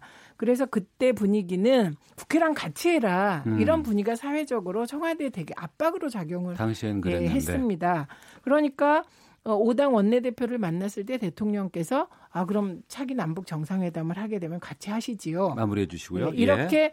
제안을 했던 상황이거든요. 그래서 왜 이거 가지고 그렇게 야당 대표들이 그렇게 하냐 이런 생각이 들어서 결국은 이게 대통령한테 힘을 안 실어주겠다는 표현이 아닌가 싶어요. 예, 김영남 의원님. 아니 민주국가에서 국회의장단이나 야당 대표들이 대통령에게 힘 실어주겠다고 아무런 역할도 주어지지 않을 게 뻔한데 정상회담에 들러리 서야 된다는 논리는 도저히 수긍할 수가 없고요. 그러니까 근본적인 문제, 역할이 없다. 이거는 유람 가는 거 외에 들러리 쓰는 거 외에 의미가 없다는 본질적인 문제뿐만 아니라 의전상의 문제도 있고 더군다나 대통령 비서를 하는 분이 정당의 대표들한테 할배라고 하면 듣는 할배들은 속으로 뭐라 그러겠어요. 그래 너는 젊어서 좋겠다 이 XX야. 밖에 더 떠오르겠어요. 근데 듣는 할배라고 표현하시면 그것도 알겠습니다. 자, 어, 청취자께서 주신 의견을 소개해 드리겠습니다. 닉네임 지르쿠자님께서는 한국의 SOC는 이미 잘 되어 있습니다. 북한의 철도 도로 깔아도 우리 자재가 건설에 투입되니 경제 효과도 좋지 않나요? 7240 번호 쓰시는 분께서는 통일은 대박이라고 했을 때 무슨 생각으로 했는지 야당은 딴지만 거는 것 같습니다라는 의견도 있었고 2240 쓰시는 분께서는 비핵 비핵화는 시작도 안 했는데 핵동결로 비준 경협 얘기하는 건 국민 속이는 거 아닌가요? 7927 쓰시는 분께서는 미래를 보고 투자한다? 그럼 투자를 해서 철도 도로 등을 건설해 준 후 개성공단과 같은 일이 다시 발생한다면 어떻게 대처하실 방안이신가요? 이러한 의견도 주셨습니다. 잠시 뉴스 들으시고 계속 이어가도록 하겠습니다. 헤드라인 뉴스입니다. 이번 추석 차례상을 차리는데 지난해보다 6.4% 오른 23만 1천원이 들 것이라는 조사 결과가 나왔습니다. 수도권의 공공행정기관을 대상으로 시행 중인 고농도 미세먼지 비상저감 조치가 내년 2월부터 전국 민간 부문까지 확대됩니다. 한국전력이 검침이나 요금 계산 착오 등 자체 잘못으로 전기요금을 과다 청구했다가 돌려준 액수가 최근 5년간 60억 원이 넘는 것으로 나타났습니다. 5.18 민주화운동에 북한군 개입 등을 주장한 전두환 회고록과 관련해 법원이 전 전 대통령 측에 손해배상과 함께 문제가 된 표현들을 삭제하라는 판결을 내렸습니다. 대검찰청 산하 검찰개혁위원회가 500여 명의 의문사가 발생한 형제복지원 사건에 대해 검찰총장에 비상상고를 신청하라고 권고했습니다. 내년부터 경기도 내 모든 중학교 신입생에게 교복이 현물로 무상 지급됩니다. 지금까지 헤드라인 뉴스 정한 나였습니다. 이어서 기상청의 최용우 씨 연결합니다. 네, KBS 미세먼지 정보와 날씨 정보입니다. 현재 미세먼지 농도 하늘은 흐릿한 편에 들지만 대부분 지역으로 좋음 상태인 30 마이크로그램 안쪽으로 들어와 있습니다. 비가 오는 제주나 일부 남쪽 지역도 마찬가지고 비가 오지 않고 흐릿하기만 한 일부 중부 지방도 같은데요. 서울은 현재 1세제곱미터당 14 마이크로그램 아주 훌륭한 수준이고요. 한 자릿수인 고산이나 진도 쪽 비가 내리는데 여전히 더 깨끗한 편입니다. 오늘 대체로 미세먼지 농도 내일까지 좋음 예보로 유지가 되겠고요. 오존 농도는 전국이 보통이 되겠습니다. 현재 계속해서 제주와 남해안의 비가 점차 남부지방으로 확대돼 가고 있고요. 호우 특 특보 제주 전역에 내려져 있습니다. 호 경보로까지 강화된 곳이 많아서 계속해서 주의하셔야 되겠고요. 오늘 중부지방은 구름이 많거나 이렇게 지금처럼 흐리겠는데 남부와 제주는 대체로 흐린 가운데 비가 내리면서 남부지방은 밤에 대부분 그치겠고요. 충청도도 오늘 낮 동안 빗방울이 좀 떨어질 수 있겠습니다. 내일은 다시금 새벽에 제주와 남해안에 비가 시작이 돼 내일 오후 충청과 남부지방으로 확대되겠고요. 경기 남부나 강원 영서 남부는 내일 밤부터 비가 와서 토요일 오전은 내일은 전국에 비가 계속될 텐데요. 하지만 일찌감치 그치기 때문에 토요일 오전 중에 비가 그치고 경상도는 토요일 오후까지 이어집니다. 내일까지 우선 강우량이 특히 많은 곳 전남, 경남, 제주도로 30에서 최고 120mm 이상이라 비 피해 없도록 주의를 하셔야 되는 상황입니다. 계속해서 천둥 번개를 동반해 오늘 전남 해안과 제주를 중심으로 특히나 매우 강하고 요란한 비가 지나겠습니다. 오늘 낮 기온은 서울이 28도, 대구, 부산, 강릉 24도 등 전국이 23도에서 29도 분포가 되겠고요. 다음 주가 되면 아침 기온, 낮 기온도 서서히 더 가을을 닮아갈 전망입니다. 현재 서울 기온 25.8도입니다. 지금까지 미세먼지 정보 그리고 날씨 정보 함께 들으셨고요. 계속해서 이 시각 교통 상황은 KBS 교통정보센터의 이송희 씨가 전해드립니다. 이 시각 교통정보입니다. 남부권에 내리는 빗길 각별히 주의하셔야겠습니다. 전 시간대 부산 울산 간 고속도로 울산 쪽 온양진 칠로 부근 갓길에서 화물차 단독 사고가 나서 처리 중에 있으니까요. 잘 살펴서 지나셔야겠습니다. 곳곳으로는 작업도 계속해서 이어지고 있는데 평택 제천 간 고속도로 제천 쪽 청북 부근 3차로 갓길에서 작업을 하고 있어서 1km 구간으로 밀리고 있고 경부고속도로 서울 쪽으로는 돌발 상황이 많아졌습니다. 주감휴게소 부근 1, 2, 3차로에 걸쳐서는 적재물이 있어서 남청주 인터체인지 일대로 1km 구간에서 밀리고 있고 더 가서는 천안 부근 5차로에 또 장애물 처리 중에 있으니까요. 잘 살펴서 지나시기 바랍니다. 이후로는 기흥에서 수원 사이 5차로에 사는 작업 때문에 기흥 인터체인지 일대 3km 구간으로 지체가 되고 있고 서해안 고속도로 목포 쪽으로는 해미에서 홍성 사이 1차로에서 작업을 하고 있어서 해미 인터체인지 일대로 2km 구간 구간에서 밀립니다. 교통정보 센터였습니다.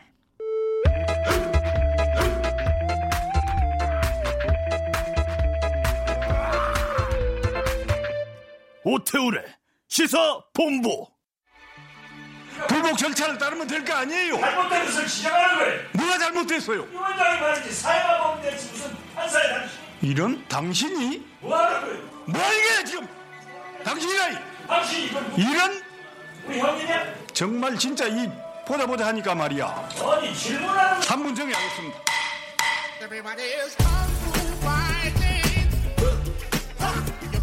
국회 법사위의 여상규 위원장과 또 박지원 의원 간의 설전을 들으셨습니다. 여기가 이제 헌법재판관 이은혜 후보자 인사청문회 현장에서 위원장과 의원 간의 이제 설전이 좀 오가는 내용이었는데 이 부분 어떻게 보실까요? 두 분께서는 최민희 의원님 먼저. 지금은 네. 저렇게 두 분이 말다툼하는 걸 내보내서 그렇지 중요한 가치 두 개가 충돌하고 있는 겁니다. 중요한 가치. 네, 박지원 의원이 얘기하고 있는 것은 헌법 기관인 국회의원이 네. 사법부가 잘못됐으면 얼마든지 지적할 수 있고 시정을 요구할 수 있다. 음. 이 얘기를 하고 있는 거고요.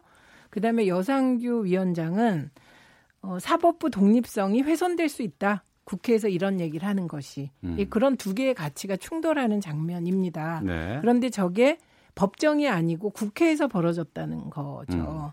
음. 그래서 저 개인적인 생각은 어, 지금 사법부는 사법부 독립을 내세울 때가 아니고 사법농단의 진실을 규명하고 문제가 있다면 어, 적폐가 있다면 사법부 적폐를 해소해야 될 때다 이렇게 봐서 저게 법원이 아니고 국회이기 때문에 네. 박지원 의원 승. 음.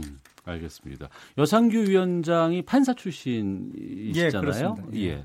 김영남 의원께서는 이 두 분의 설전을 어떻게 뭐 평가하실까요? 뭐 거룩한 말씀은 최 의원님께서 다 해주셨고 음. 좀 어, 다른 각도에서 본다면 판사 출신인 여상규 위원장이 법원 편을 조금 든 것이고 음. 박지원 의원은 왠지 모르겠습니다만 이은혜 후보자에 대해서 상당히 우호적이세요. 어. 나중에 본인이 뭐 순회보다 뭐 이해해 줘야 된다. 그러니까 위장 전입이 여덟 차례 있었던 거에 대해서 어, 이해해 줘야 된다는 취지의 SNS 글도 남기신 거로 봐서 상당히 우호적이시던데 박지원 의원은 워낙 노련하시니까 일종의 판깨기죠. 뭐 이 청문회가 제대로 계속 진행돼봤자 후보자에게 점점 불리한 얘기만 지속될 수밖에 없으니까 한바탕의 토론을 통해서 정해시키고 판을 좀 흐트러 놓으면 후보자가 좀 숨 쉴 수 있는 시간적 여유를 줄 수 있잖아요. 뭐 네. 뭐 그런 의도도 일, 일부 있지 않을까 생각을 어. 합니다.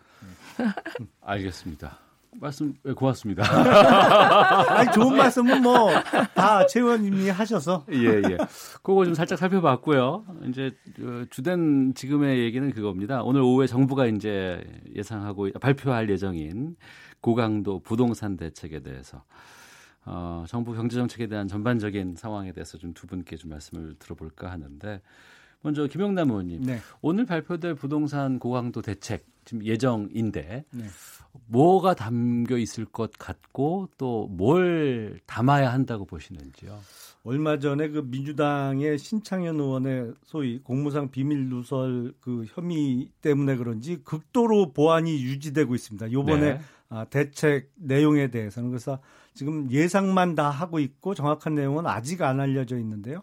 아, 지금 흔히 예상되는 게 종합부동산세율을 현행 2%에서 2.5% 내지는 3%로 올리는 것. 네. 그리고 어, 1가구 1주택에 대한 양도세 비과세 부분. 그러니까 우리가 양도세 감면을 80%까지 10년 이상 보유하면 해 주지 않습니까? 네. 그것을 네. 15년 이상 보유해야 음. 아, 기존 감면 비율을 어, 인정해 주는 쪽으로 좀 강화하는 방안으로 나오지 않을까 싶은데요. 저는 어떤 내용이 그 될지 모르겠습니다만 이거는 정부에서 정책 실패를 해놓고 그 네. 책임을 국민에게 떠넘기면서 국민에게 세금 더 걷는 식으로 해결하는 아주 나쁜 방식이라고 저는 생각을 합니다. 음. 음. 최민희 의원님. 저는 예상되는 대책이 나온다면 효과가 있을까요? 음. 뻔히 예상되는 대책이라면 그래서 그것을 뛰어넘는 대책이 나와야 한다 이런 쪽이고요. 예. 그다음에 부동산 문제를 우리나라의 경우 부동산만으로 풀라고 해서 될까 하는 근본적인 의문이 있습니다. 지금 집값이 상승되고 있다곤 하지만 서울만 올라요. 그것도 네. 서울에서도 강남 중심으로 가파르게 오르고 음. 그다음에 용산하고 뭐 그쪽이 또 오르고 있습니다. 네. 여의도 일대 그러니까 저는 우리나라 부동산 문제는 교육 문제와 지방 분권 문제와 연계해야 해서 음. 어, 중장기 대책을 마련하지 않으면 잡기 어렵지 않은가 싶어요. 네. 하나 제 예상해 볼 수 있는 것은 이번에 부동산 대책이 나오면 집값은 아마 더 오를 거예요. 음. 이건 이유는 뭔지 모르겠지만 경험칙으로 알 수 있습니다. 왜냐하면 이 정부에서 부동산 대책을 나올 때마다 더 올랐어요 집값이. 그, 그 말씀을 좀 드릴까 하는데 문재인 정부 출범 이후에 부동산 대책이 일곱 번이었고 이번 이제 여덟 번째가 됩니다. 네. 마지막 827 대책 이후에는 오히려 서울 집값이 계속 더 올랐고 어, 정부의 부동산 대책 실효성 논란이 상당히 좀 많이 나오고 네. 있는데 여기에 대해서 최민 의원님. 저요? 저는 예. 한번 여쭤보고 싶어요. 네. 정부가 부동산에 쓸 수 있는 수단이 세 개잖아요. 공급을 확대한다. 근데 이거는 토지가 유한하기 때문에 음. 어떻게 해야 될지 모르게. 그다음에 투기나 불법을 발본세건하는 거. 세 번째가 세제입니다. 그래서 세제의 기본 방향은 김병준 위원장 말씀대로 보유세는 악소리 나게 올리고 네. 거래세는 낮추는. 음. 물론 이제 거래세가 지방세이기 때문에 과연 자치단체의 재정 문제와 연관해서 뭐 그런 방향으로 가는 거 외에 음. 그 어떤 방법이 있겠습니까? 자, 부동산 제가 보면요. 이번에 네. 이 정부 들어서 강남을 중심으로 아파트 값이 폭등하기 시작했는데 그 방아쇠를 누가 당겼냐면 사실은 국토부에서 당긴 게 아니고요. 교육정책 담당자들이 당겼어요. 아, 그래요? 왜냐하면 우리나라 집값의 가장 큰 중요한 요인은 교육 환경이거든요. 예. 근데 이 정부 들어서 또 이 정부 성향의 교육감들이 강남을 제외한 다른 지역에 음. 주로 분포되어 있던 자사고, 특목고 폐지 방침을 밝히면서 그게 학부모들로 하여금 그게 사실은 어느 정도 강남 집값을 잡아주는 효과 들이 있었거든요. 네. 어, 강남에는 특목고 자사고 허가를 안 내줬기 때문에 다 변방에 위치해 있습니다. 근데 그 뉴스가 나오기 시작하면서 아 이제 그러면 믿을 곳은 8학권밖에 없구나라는 식의 강남 집값이 올라갈 수 있는 방아쇠를 당겨버렸어요. 거기다가 음. 지금 서울 시내의 재건축 재개발을 다 묶어놔갖고 공급을 꽉 막아놨습니다. 네. 그러다 보니까 몇 개 안 되는 강남의 새 아파트는 지금 평당 1억을 돌파하는 상황이 오게 된 것이죠. 음. 그리고 부동산 세금으로 지금 집값을 잡겠다고 하는데 부동산 세금은 3단계입니다. 처음에 샀을 때 취등록세를 내죠. 그리고 팔 때는 양도소득세를 냅니다. 그리고 갖고 있는 동안에 보유세, 그게 재산세하고 정부세를 네. 내죠. 근데 우리는 취등록세하고 부동산 양도소득세가 세계 어느 나라보다도 월등히 높아요. 음. 보유세가 OECD 평균 정도 수준, 평균보다 아주 조금 낮은 수준인데 이 보유세를 올리겠다는 거예요. 근데 정부 정책의 실패를 국민 재산을 마음대로 이렇게 세금 올려서 뺏어가는 식으로 해결을 해요? 이게 국가가 할 일인가요? 아니 근데 기본적으로 양도소득세라는 게 다른 나라 그렇게 많지 않습니다. 양도소득세는 말 그대로 집값이 대폭 올랐을 때 그 차액에 대해서 내는 세금이잖아요. 그래서 네. 요거는 별개로 해야 되고 취등록세의 경우는 문재인 정부가 올린 게 아니죠. 이거는 그냥 우리 정부가 지금까지 그래왔던 것인데 취 등록세는 낮추자는 공감대는 다 형성되어 있는 거고요. 이제 남아 있는 게 보유세입니다. 그럼 이제 과연 보유세를 올렸을 때 집값이, 집값에 어느 정도 영향을 줄 수 있는가. 이건 연구 결과로 다 나와 있는 거죠. 지금 우리나라 구조처럼 보유세는 낮고 취중력세가 높은 경우, 이 경우는 집값을 잡는데 세금 제도가 별로 효과가 전혀 없다는 거잖아요. 그래서 음.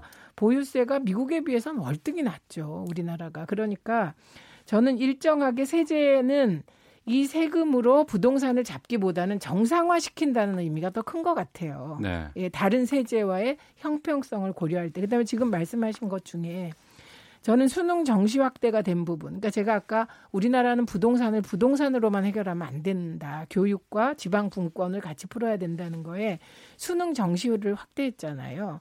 이 부분도 저는 부동산에 안 좋은 시그널을 줄 수 있었다고 생각을 합니다. 네. 그래서 지금 말씀하신 재건축 재개발 공급 부분 있잖아요. 요 부분은 어, 지금 재건축 재개발 부분 또한 잘못 건드리면 마치 박원순 시장의 말 한마디가 음. 여의도 용산 개발 말 한마디가 그 잡히던 집값을 팍 뛰게 했듯이 요 재건축 재개발 공급도 어, 저는 자유한국당이 구체적인 대안을 구체적으로 제시를 하면 좋을 것 같습니다. 그러니까 지금 예. 공급이잖아요, 이 부분이. 음. 예. 자, 조금 제시해 주시죠. 예. 부연 설명을 드리면 아, 미국보다 우리가 보유세가 월등히 낮은 거는 전혀 사실과는 다르고요. 미국은 연방 국가이기 때문에 주별로 틀립니다만? 제일 보유세가 높은 뭐 뉴저지주 같은 경우가 2.5% 정도로 알고 있어요. 반면에 아예 보유세가 한 푼도 없는 제로인 콜로라도나 뭐 이런 주도 많이 있습니다. 그래서 우리가 지금 2% 정도인 것이 미국보다 뭐 월등히 낮다는 것은 사실과 틀리고요. 지금 부동산 정책, 특히 부동산을 포함한 경제 정책이 계속 잘못된 방향으로 가고 있는데 제가 단언코 말씀드릴 수 있는 것은 지금 문재인 대통령이 이 잘못된 정책을 빨리 수정하시지 않으면 지금 대통령 지지율이 최저치를 찍었다고 하는데 이거는 결코 최저치가 안 될 겁니다. 중간치가 될 거예요. 왜냐하면 지난달보다는 낮지만 앞으로보다는 높게 될, 될 거기 때문에 네. 잘못된 정책은 지금이라도 빨리 수정해야 됩니다. 근데 의원님 예. 미국은 실거래가로 다 하잖아요. 우리나라처럼 공시지가와 실거래가 차익이 대신 없기 미국 대부분의 경우에 양도소득세가 없어요. 사실상. 두 분의 의견 들었고요. 어, 2시 반에 이제 정책이 나오니까 나오면 또 이제 거기에 대해서 또 네. 평가를 해주시길 나중에 좀 부탁드리겠습니다. 지금까지 더불어민주당의 최민희 전 의원, 자유한국당의 김용남 전 의원 두 분과 함께 각설하고 이어봤습니다. 두 분 말씀 고맙습니다. 고맙습니다.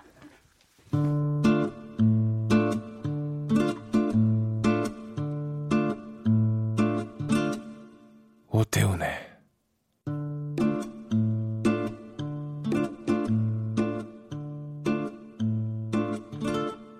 시사본부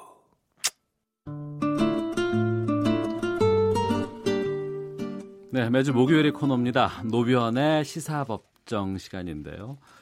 오늘 대한민국 사법부가 창립 70주년 맞았습니다. 성과와 비전을 논하며 자축해야 할 기념식. 법원에 대한 신뢰와 위상이 땅에 떨어질 대로 떨어져서 분위기가 밝지 않습니다.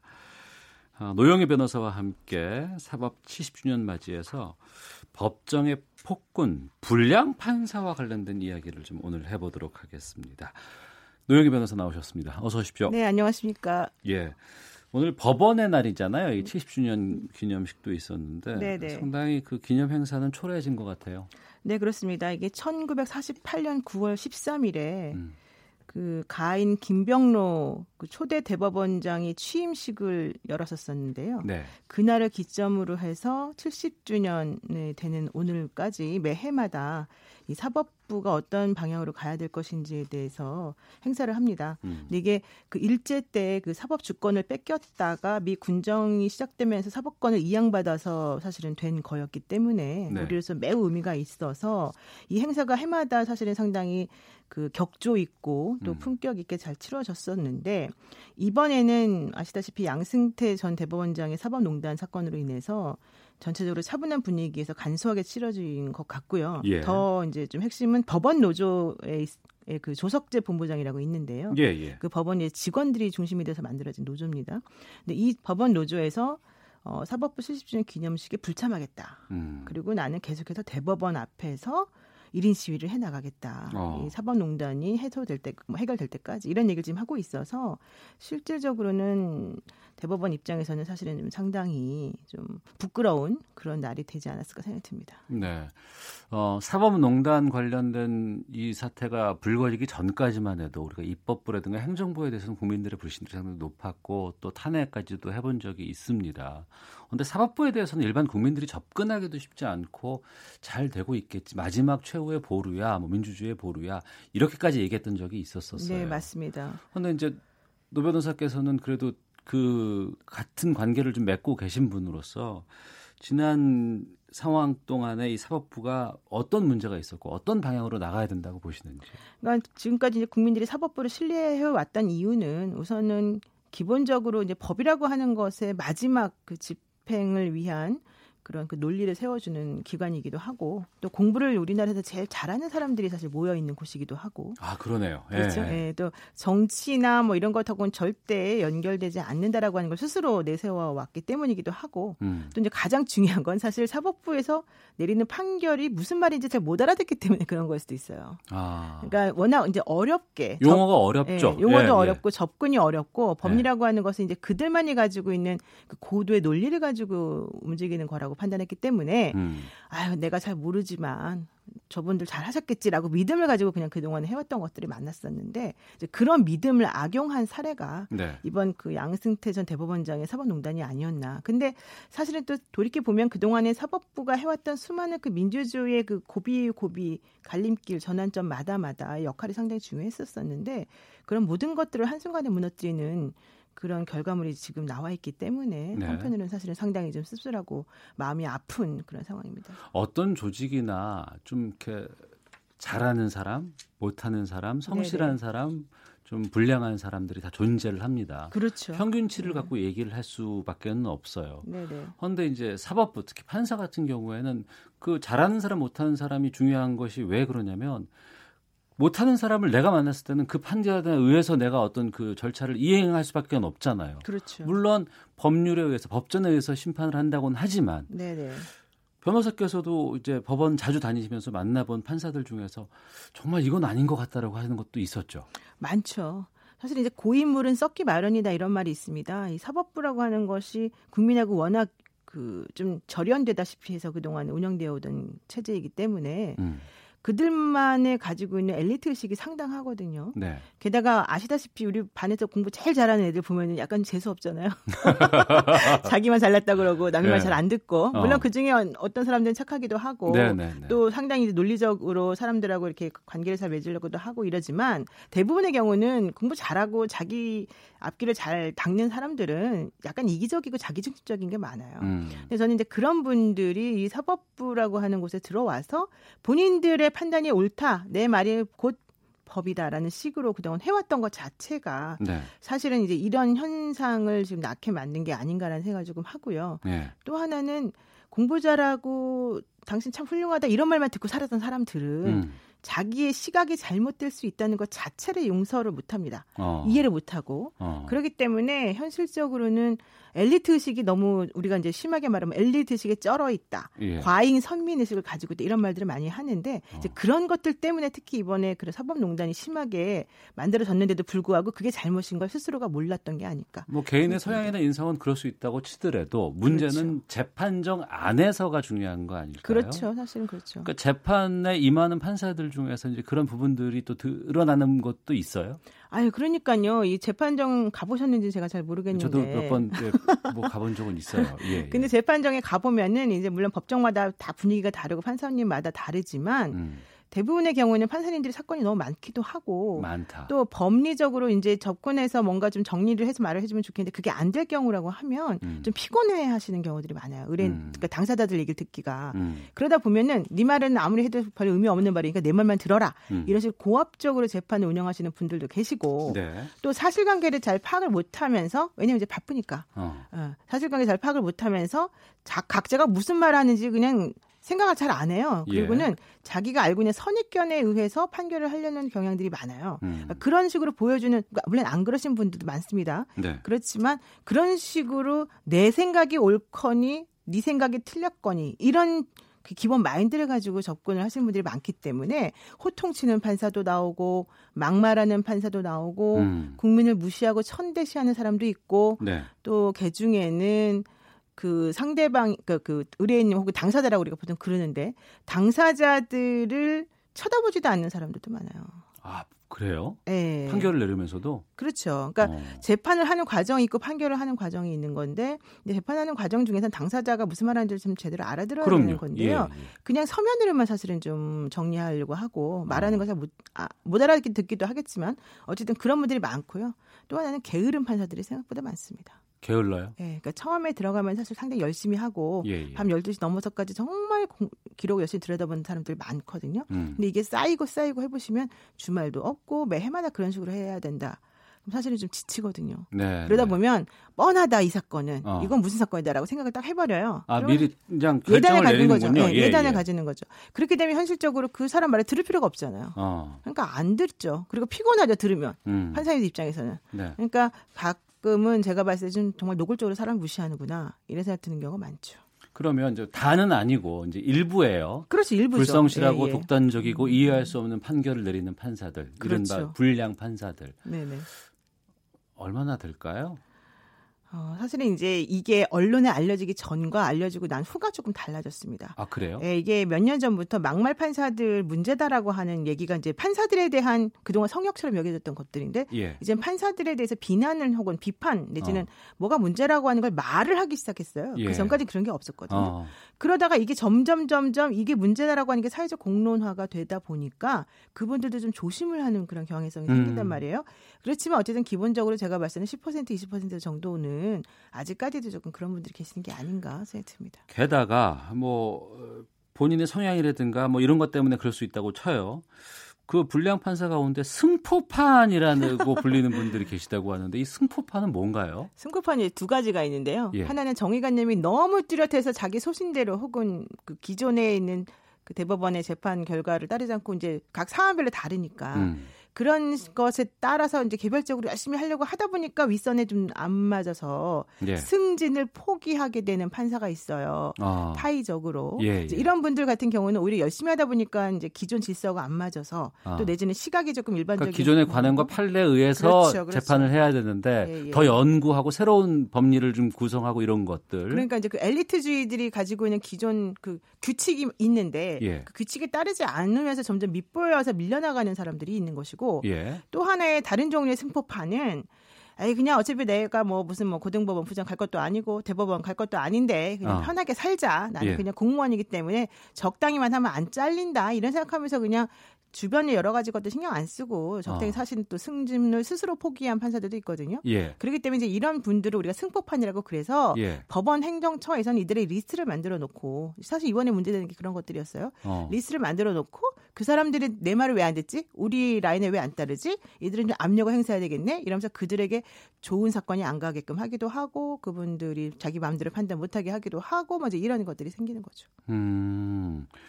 이게 이것 때문에 저 골머리를 많이 썩었다는 그런 얘기를 들었었어요. 그래서 이번에 그 대법원 법원 행정처에서 문제가 됐던 초 그 단초가 바로 음. 그 상고법원이라고 하는 그 법원의 기조가 있는데 그 기조를 따르지 않고 자기 마음대로 상고법원이라고 하는 것은 법률과 헌법 위배되니까 안 됩니다라는 주장을 하는 판사들이 있어서 음. 법원 행정처는 그들을 승법판으로 딱 규정을 하고 네. 이 사람들에 대해서 좀 밀착 해서 관찰해서 감시 한번 해서 더 이상은 시끄러운 소리를 못하게 하자라는 식으로 생각을 했던 거죠. 예. 그러니까 법원 행정처라든가 대법원에서 이제 통제 불능의 그렇죠. 판사들을 바로 그거죠. 이제 네. 승포판이라고 하는데 근데 또 이거 이런 부분을 또 일에 연관시켜서 이제 업무를 뭐 등한히 한다거나 이런 부분들은 상당히 문제가 될 것 같은데 이런 걸 뭐 단속하거나 뭐 처벌할 수 있는 방안은 없을까요? 사실 그런 건 없죠. 법원이라고 하는 분들은 음. 단독 행정 그러니까 단독적인 관청의 사법부로서 음. 자신의 법과 양심, 그러니까 이거는 판사로서의 양심이죠. 그런 양심에 따라서 혼자 판단을 하면 되는 것이고 그 행동하는 과정 중에 뭐 어떤 식으로 좀 잘못됐다고 하더라도 그것이 명백하게 법 규정 위반되지 않는 이상은 공무원을 함부로 건드릴 수는 없고 함부로 네. 우리가 판단할 수 없다 이렇게 되어 있습니다. 음. 그래서 예컨대 우리가 직무유기라고 하는 부분을 이제 보통 많이들 얘기를 하잖아요. 공무원들이 자신의 직무를 제대로 행하지 않아서 뭔가 문제가 생겼을 때. 근데 사실 판사들의 직무유기라고 하는 게 무엇인지 규정될 수가 없는 거예요. 그렇기 때문에 원칙적으로는 그분들을 믿을 수밖에 없는 구조적인 모순이 있는 거죠. 음, 그럼 이렇게 여쭤볼게요. 그러니까 우리가 이제 뭐 서비스를 받거나 아니면 네네. 어떤 의뢰를 하거나 했을 때 불성실한 태도를 보이는 뭐 서비스 직에 대해서는 평점을 뭐 고객이 준다거나 뭐 이런 것들을 뭐 써서 제출하기도 하고 하잖아요. 네, 그렇죠. 법원 내에서는 그렇게 평가하는 부분들이 없을까요?